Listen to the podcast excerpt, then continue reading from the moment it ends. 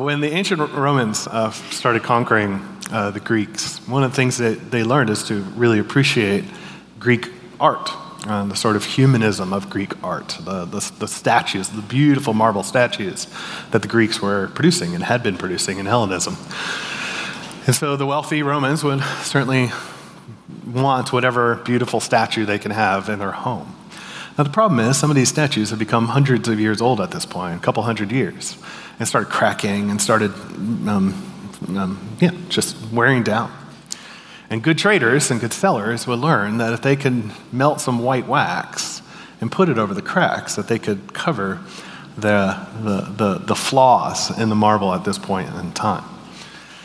And so it became sort of a practice by traders to deceive people by covering all the imperfections of these statues. And so as carvers, as traders, or as the makers of the art, they wanted a way to sort of to make it official that there's no flaws, or they started having inspections to make sure that there were no flaws as part of the trade.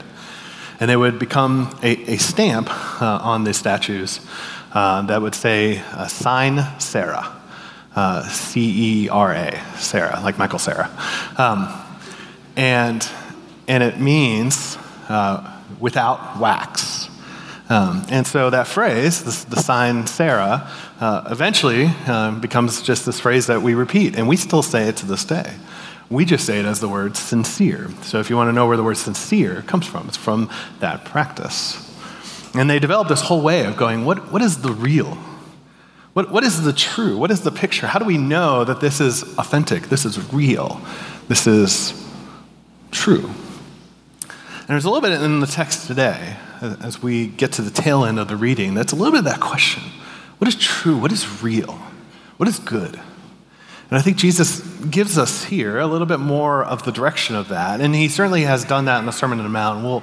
We'll reference back to that. But I want to start with the problem that occurs. Because we just come off of teaching where Jesus has provoked the Pharisees a few times, not by doing anything radical. He's letting his disciples eat grains in the field, things like that. But it's provoked the leadership to sort of accuse him, to attack him. And they even set him up with this guy who has a withered hand. But once again, they're the provocateurs. They're like, hey, Jesus, what do you think about this guy? And Jesus responds. And then Matthew takes this little interjection to say, look, Jesus was involved in a lot of these situations with the Pharisees, but reminds the audience, reminds us as hearers and readers, that the work that Jesus came to do was the healing, was the restoration, not the controversies and the yelling in the streets and everything else, that wasn't the platform Jesus was pursuing or after. And then once again, we're going to see an interaction where the Pharisees have to accuse him. So starting in verse 22, then a demon-possessed man who was blind and mute was brought to him, and he healed him, so that the man spoke and saw. And all the people were amazed and said, can this be the son of David? Now, it's a fun question. Is Jesus the only one who could perform exorcisms? Is that proof that he is God? No, right? And we will see. We'll even get to the book of Acts and find out that there's Jews wandering around these places performing exorcisms. They're not doing it in the name of Jesus. They're trying to co-opt some of the power of Jesus, but they're not believers in Jesus. They are identified as Jews trying to go around and perform these exorcisms, and they're doing so. At least that's how Luke reports it. And so it's possible. So I don't think this is Matthew being like, oh, this is proof that Jesus is God. But this healing is definitely a multi-layered one, right? So you have the demon possession, then you have the blind, and then you have the mute. So it's like triple threat of somebody that Jesus now is bringing healing to. Now, perhaps you were lucky enough in first century, maybe you had seen somebody drive out a demon, or maybe you had seen somebody who couldn't speak suddenly speak. But this triple threat, this is going to take some power, right? For this triple thing to take place. And that's what happens. Because we see the people respond. They're like, whoa, that's incredible. Is this the guy? I mean, they don't, it's not certain. It doesn't make it certain for them that clearly this is the Messiah. But they're sort of like, oh, like this guy has some legitimate power. Or is this... Can this be the son of David? Is this the Messiah? Is this the son of David? And that's where they're left with. It's possible. There's real power here. They're identifying that. But the Pharisees heard it. And they said, it is only Beelzebub, the prince of demons, that this man casts out demons. So let's talk about Beelzebub. It certainly came up in the questions. Beelzebul or Beelzebub, just depends on your translation. It has to do with language. But they're interchangeable terms as the Old Testament goes into the New Testament. Now, the slight letter difference is important because it actually says two different things. One is Lord of the Flies, and the other one is Lord of the Heavenly Dwelling. But either one of them, it's a reference to the Philistine god, Baal, which you encounter plenty of in the Old Testament. It's sort of this foreign god who, honestly, asked the Baal's requirements of the people that followed Baal were awful and wicked and pretty terrible. And so the Israelites were right to reject a lot of what Baal represents and is, and it became so associated with sort of the representation of evil, that this Philistine god is the prince of demons. Like, what this Philistine god represents is so evil and so wicked. And Baal had these different names, and one of them is probably what the Philistines called him, which was the Lord of the Heavenly Dwellings. But he was also the god of diseases for them. And so through connection, he did get connected with flies. Like, a diseased person would be more connected to flies, to disease and death, and not. So Baal's job was to shoo away flies. But I think the Israelites took it and ran with it and says, oh, the Lord of the Flies. And I think it became a derogatory term for the Israelites to use against the Philistines and their God, even referring, I think, to the Philistines themselves as the flies. Like, this is your Lord. He's the Lord of Flies. That makes you guys flies. So it gets connected with this most hated God for Israel's history. It's this language. And so I was just talking to Graydon about this. There's a bit of an amalgam of names and nomenclatures of Satan, of Beelzebub, of eventually the Latin will add Lucifer into the mix. You have this identification. We're not going to dive into demonology and all the language, but it is a bit of an amalgam of identifiers that get used. And so Beelzebub is one of those. It's just one of the representations of evil, one of the names to give to what is evil to the world.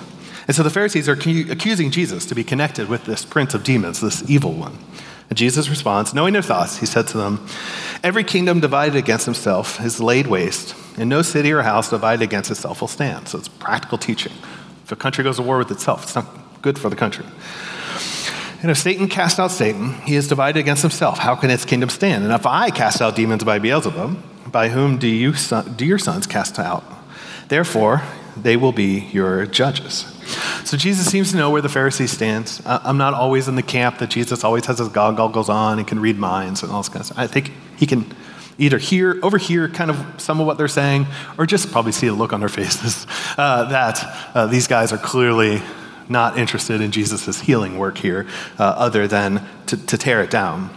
And so the argument is Beelzebub is evil and satanic, right? And demons are evil and satanic, right? So it makes perfect sense that this doesn't work together. That if all of it is this kingdom of evil, how can Jesus drive out evil and work for evil? He's making a very logical argument for these individuals. Now, there's some disagreement of exactly what's being referenced in this, by whom do your sons drive out or cast them out? There's some nuance to the sentence construction. There's disagreement. There's different books, different commentaries that are going to take different routes. I tend to fall in the camp that what's being referenced there is actually the disciples and not the Pharisees, because it makes more sense then that therefore they will be your judges, really referencing ultimately here that it's disciples, that Jesus' point is not only him, but those who are associated with him work these powers, and the hearers have to assess. Or are what the disciples doing too? Is that evil or is that good? What do you say about that as well? And so let's just keep going. Towards 28. But if it is by the Spirit of God that I cast out demons, then the kingdom of God has come to you. So Jesus being very clear, saying, but if what I'm doing is not any of those, any of the Satan things, any of the Beelzebub things, and so I've just made the logical arguments on why it's not, then what I'm doing, the default, is that it is of the Spirit of God. It's the only conclusion you can make. Something supernatural happening. Either the supernatural is evil or the supernatural is good and of God. And he's making an argument that it's good and of God. And I want to remind us, this is so not the main point, but sometimes this is a good moment to sort of fix a little bit of our theology. Does that mean that when this demon's been driven out, that this man now is prepared for some future heavenly state, some future kingdom that isn't here yet? But the language Jesus uses is not that at all, right? When someone is set free from various bindings of this world, the effects of sin, the pollution that sin brings on so many of us, that the kingdom comes on earth in those moments, that heaven on earth is happening. And I think that's what Jesus is simply saying in this moment. Like, hey guys, did you see that? Did you see the Spirit of God free that guy? That's the kingdom of God. Look here. He uses a very present tense understanding of the kingdom now in his language. And he keeps going. Or how can someone enter a strong man's house and plunder his goods, unless he first binds a strong man? Then indeed he may plunder his house. So it's a bit of a loaded phrase. We talked about it a little bit on the Hell Week, that the early church really connected to this with Jesus plundering the grave, plundering the place of death. But Jesus makes a really strong claim here, that by the Spirit of God, that he is more powerful than any of the evil.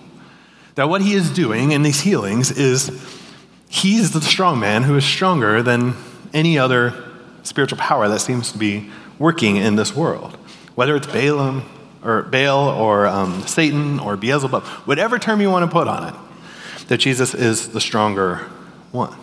Now, once again, what are the goods that are being plundered?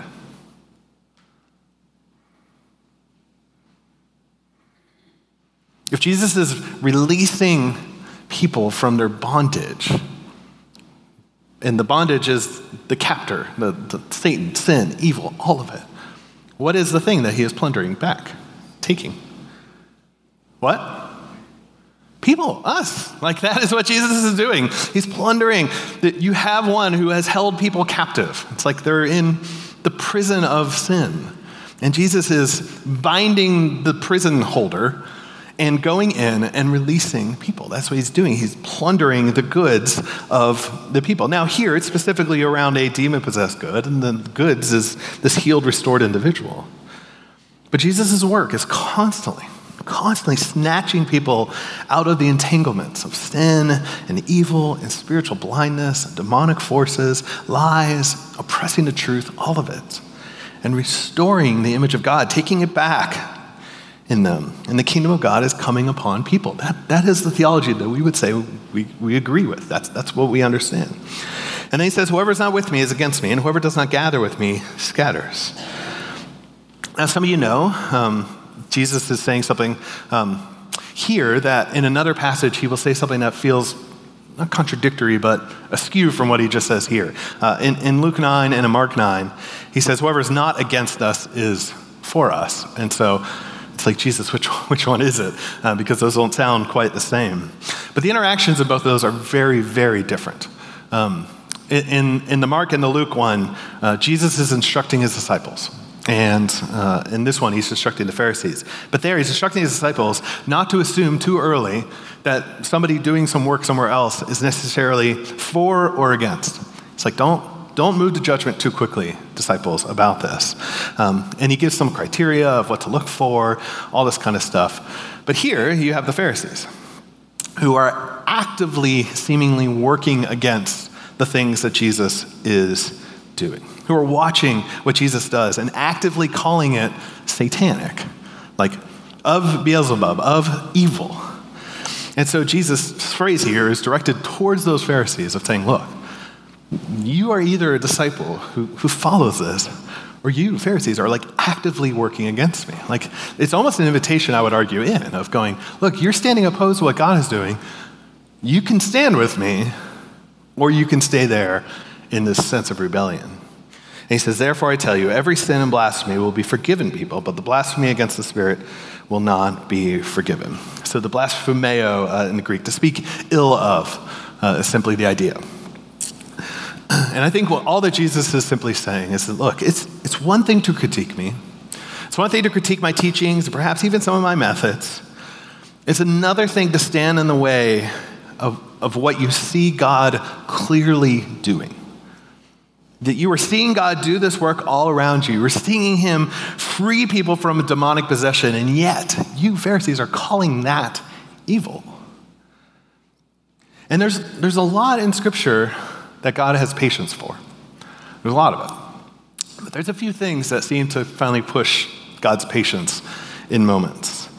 Into the Old Testament and into the New Testament. It's really when his people, his representatives, act as sort of like the anti-story that God is telling, the anti-gospel that God is trying to bring.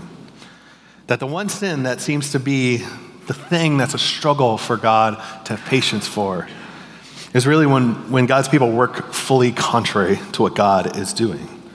And the Holy Spirit here is bearing testimony.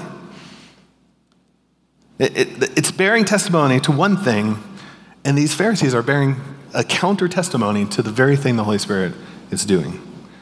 And I don't think Jesus is saying, look, once you do this, it's unforgivable forever, or anything like that. I don't think that's sort of the phrasing here.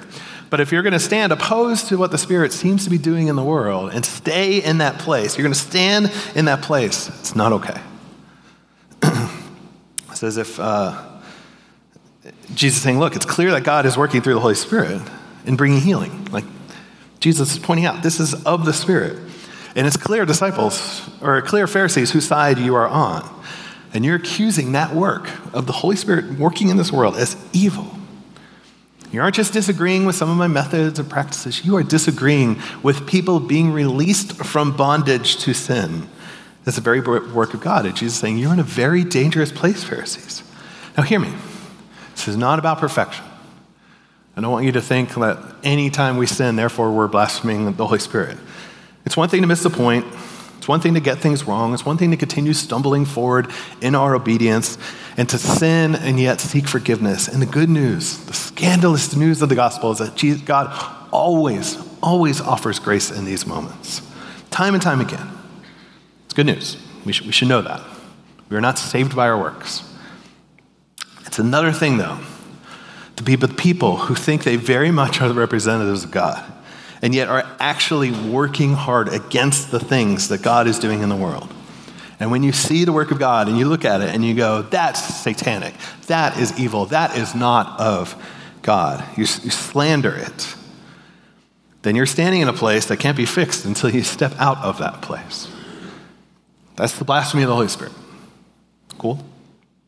And he keeps going. Whoever speaks a word against the Son of Man will be forgiven, but whoever speaks against the Holy Spirit will not be forgiven, either in this age or the age to come. Now, if you were with us 2 weeks ago, 3 weeks ago, there was a usage of Son of Man, and the question is, what version of the Son of Man do we have? Because the Old Testament has really two different ones. It's very prophetic, Daniel picture of this mysterious one who's going to return. And there's times where we get some of that, but we also get Ezekiel and Psalms, use it as humanity, this sort of general language of what it looks like just to be a person. I would argue here, I think it's still the Ezekiel usage, the sort of generic human usage, this is the Son of Man that we just saw. And I think Jesus is simply saying, look, you can speak against men all day long. Like, you can critique, you can tear down some image of God, and some of that can be forgiven. Sure. But you speak against the Holy Spirit. That's another story. And that's the thing that's not okay. And so it makes me real cautious about what critiques I have for other churches, for Christian groups or revivals or certain movements that might be happening in the world. Sometimes I don't understand them.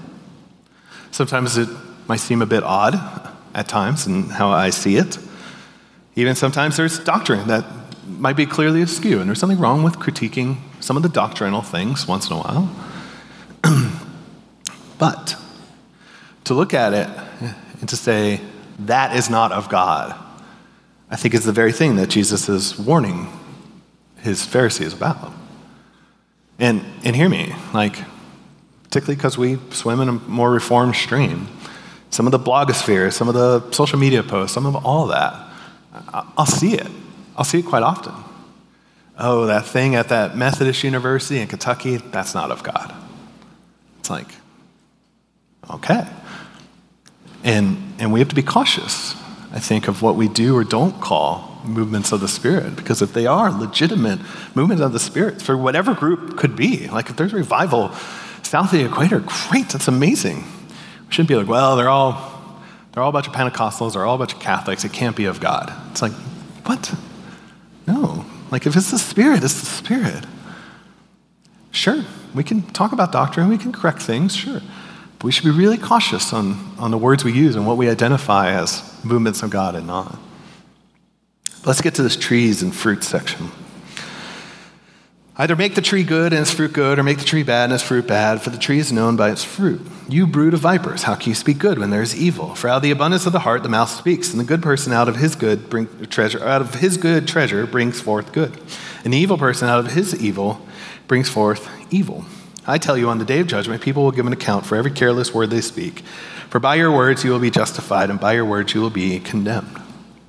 Now, Jesus is using imagery he's already used. If you go back to the Sermon on the Mount, this is very much language he has already spoken. This time it's a little more focused on the words that are coming out of people's lives, but he has used it already in an even broader way. Matthew 7, this is from Sermon on the Mount, so he just covered a couple chapters before. Beware of false prophets who come to you in sheep's clothing, but inwardly are ravenous wolves. You will recognize them by their fruits. Are grapes... DSV needs to know that the plural of fruit is fruit. Are grapes gathered from thorn bushes? Sorry, I just caught that for some reason. I know you can do either. I'm sure there's some, it can be either. Anyways, are grapes gathered from thorn bushes or figs from thistles? So every healthy tree bears good fruit, and a diseased tree bears bad fruit. A healthy tree cannot bear bad fruit, nor can a diseased tree bear good fruit. Every tree that does not bear good fruit is cut down and thrown into the fire. Thus you will recognize them by their fruits. And so we get this teaching previously. And so Jesus, I think, is picking up on continuing that idea. And Jesus is constantly sort of having this dynamic of the inner self versus the outer self. And he's going to critique the Pharisees by the end, almost sort of bookending the Beatitudes with this condemnation of the Pharisees later in Matthew by saying, look, you're like a cup, and you guys wash and scrub the outside so well, but the inside just stays dirty. Or like you're like these whitewashed, pristine things, but you're tombs. Like the inside of you is like a dead body.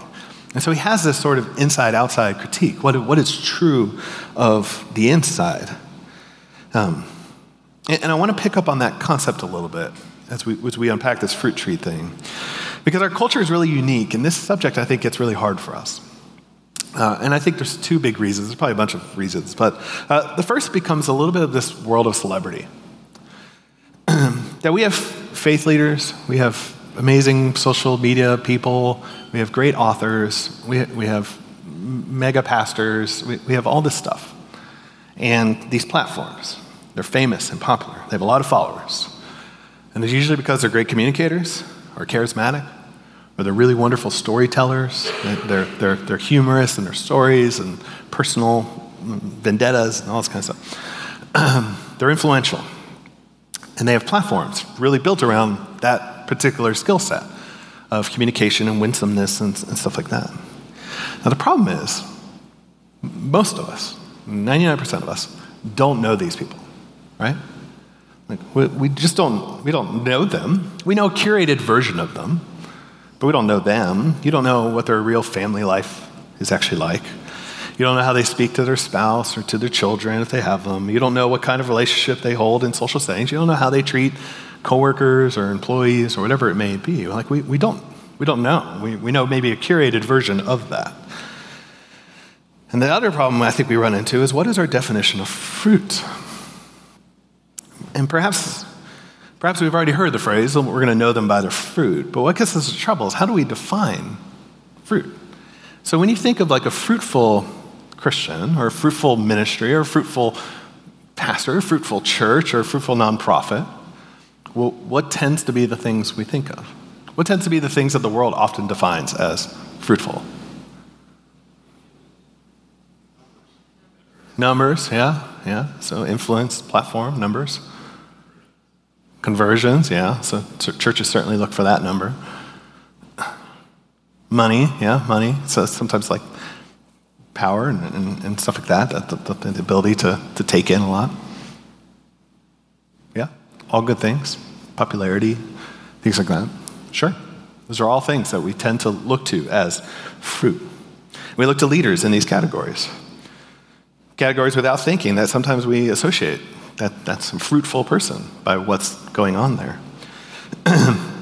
Scott Jutani, if you know him, he's a theologian, but he's part of the Holy Post podcast.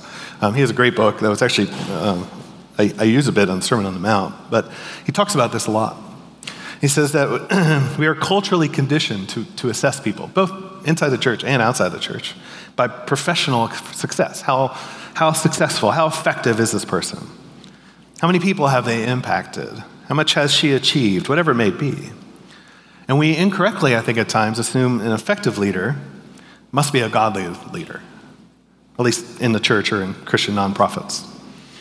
And in the context of the Sermon on the Mount, the difficulty is that it's clear that the fruit that Jesus seems to talk about throughout the whole sermon is a character, not accomplishment. That throughout the sermon, he focuses on inner qualities like things like anger and love and lust and generosity and hypocrisy and honesty and anxiety and peace. This means it's entirely possible to be like a very celebrated Christian, to influence all sorts of different people and have a huge ministry, but be a diseased tree, producing rotten fruit. And it also means that healthy trees with godly fruit may not achieve very measurable success, but the world would often praise. And so I think Jesus, with these Pharisees, is like, look, you guys have all the power. You guys have all the influence. You guys are like bad trees. And everybody looks up to you, but what is the fruit coming out of your all's lives or mouths? So alternatively, I think Jesus presents generosity and mercy. So like we even have a chart. Generosity, mercy, honesty, gentleness, faithfulness, humility. It's a very different understanding of fruit, of what God values. And we get drawn by influence. But as I said, we have no idea if the person's generous, merciful, they're gentle with their spouse or kids or whatever the scenario is, if they have humility towards those around them. Like there's a theologian that I can't follow because I have enough people that were close to him to go, he is just a jerk. I'm like, well, if that's the fruit of this person's life, and it was consistent. It wasn't like he was a jerk one time. I can get through that. But if it's like repeatedly, everybody that seems to interact with him just goes, this person's just such a jerk. At some point, that's the fruit I have to look at and go, yeah, I don't know if I can follow that individual. And sometimes we need closeness to certain leaders. And we've created a system of influence. We've created systems of churches and platforming. And guess what? They're going to let you down. Because we just don't know the character of the people that sometimes we love to follow and love the quotes and love the things and love the podcast and all this kind of stuff. Now, I guess I'm going to push back. Doesn't this lead to complacency and not striving for excellence? Like if we're not worried about some form of success, where does that leave us? But I think the filter, as a follower of Jesus, the filter to always ask is what I'm doing good and right and faithful? Even if it doesn't lead to tremendous impact, is what I'm doing good and right and faithful. Now, are large crowds the problem? Not necessarily. Jesus didn't say don't follow people that have a lot of followers. He says beware these kind of false prophets. But it does make it harder to see how people live. And I hope here at Resonate, I hope what we celebrate, particularly in our leaders, but in all of us, is people who are faithful and gentle and merciful and honest and humble and increasing in those things. That is what we should be platforming. People who imbue the kingdom of God in what they speak and how they act. Like, I get so tired. Sarah and I joke about this all the time.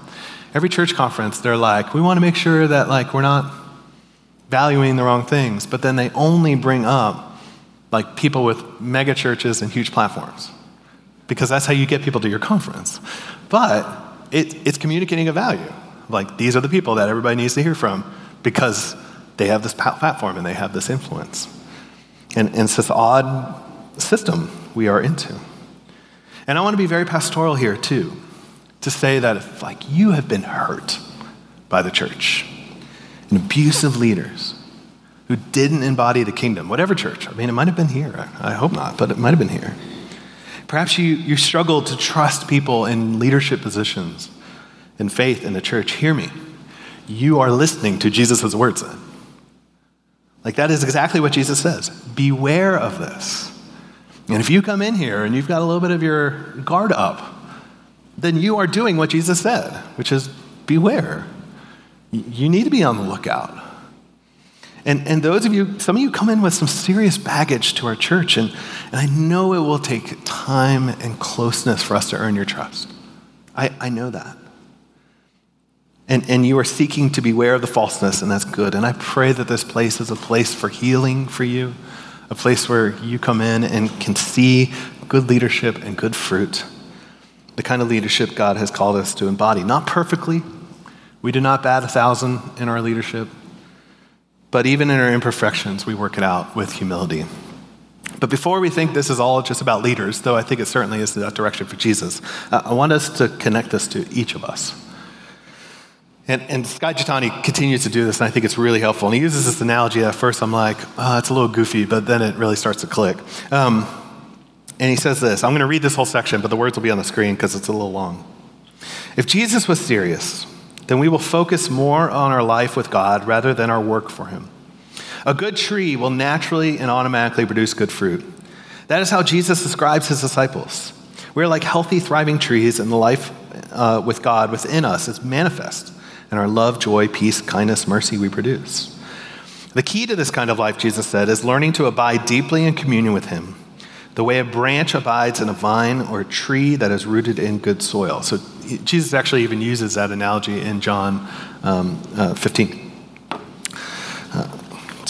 Our focus should not be on the fruit in our branches, but on the depth of our roots.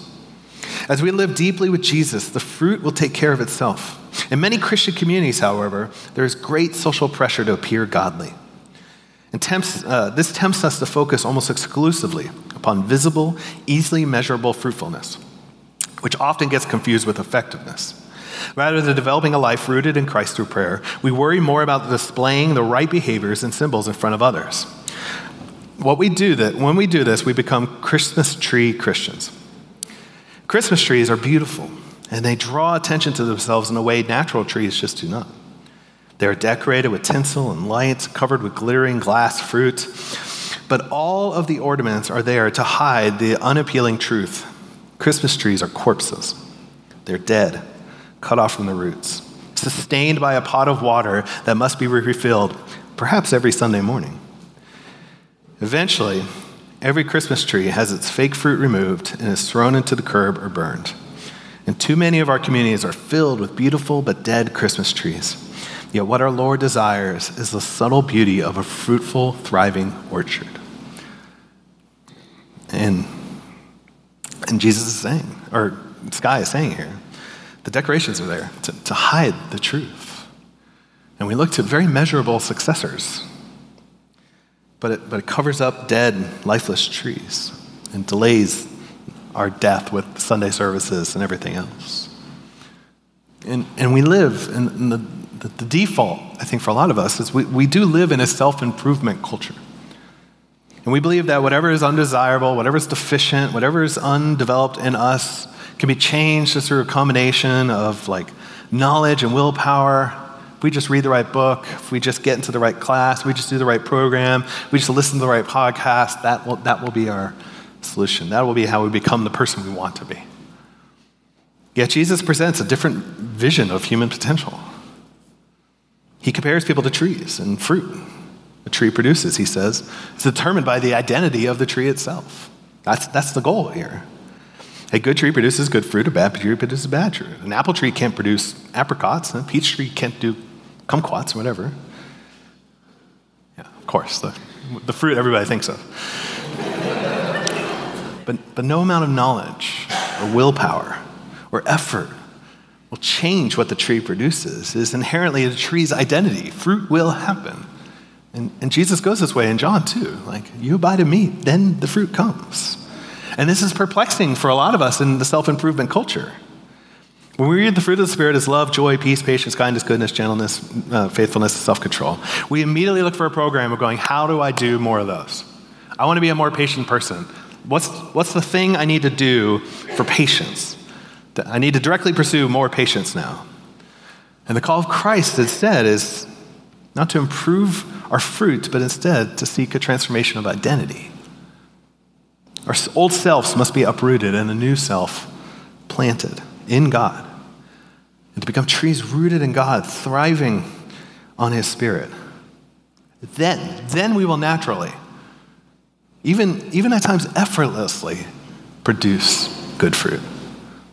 And hear me, a lot of the conversations happening sort of in leadership right now is, how do we become that? How do we become a church of that? It's much of our vision of where we want to be, and there's a lot that probably in the next year that we will really begin to roll out. I think by this time next year, we'll have much more clarity of exactly how that looks. But it's a people abiding in Jesus, being renewed by Jesus, living out our identity in Jesus. And there are ways to abide in practices, and prayer, and fasting, and study and meditation of Scripture, and Sabbathing, and solitude, silence, all these practices that God gives to his people to abide in him, to be with him, and to walk with him. And even outward ones of communal practices, of generosity and stuff like that, to abide with him. And we learn those things. And every day, ordinary practices, some of us are already doing pretty regularly, that bring life, that start changing us internally, and that brings about the external change of the fruit. And that's really the picture of faithfulness. And faithfulness to Jesus and the things he wants to produce in us when we abide in him. So as we talk about good fruit and good trees, I think that's the invitation. And even Jesus tells the disciples, look, or the Pharisees, you're against us, or you can be here with me. You can be in my closeness, in my proximity. And the Pharisees are choosing to be far. And my hope is that we are a church that people press in to be near, to abide, to dwell with and in Jesus.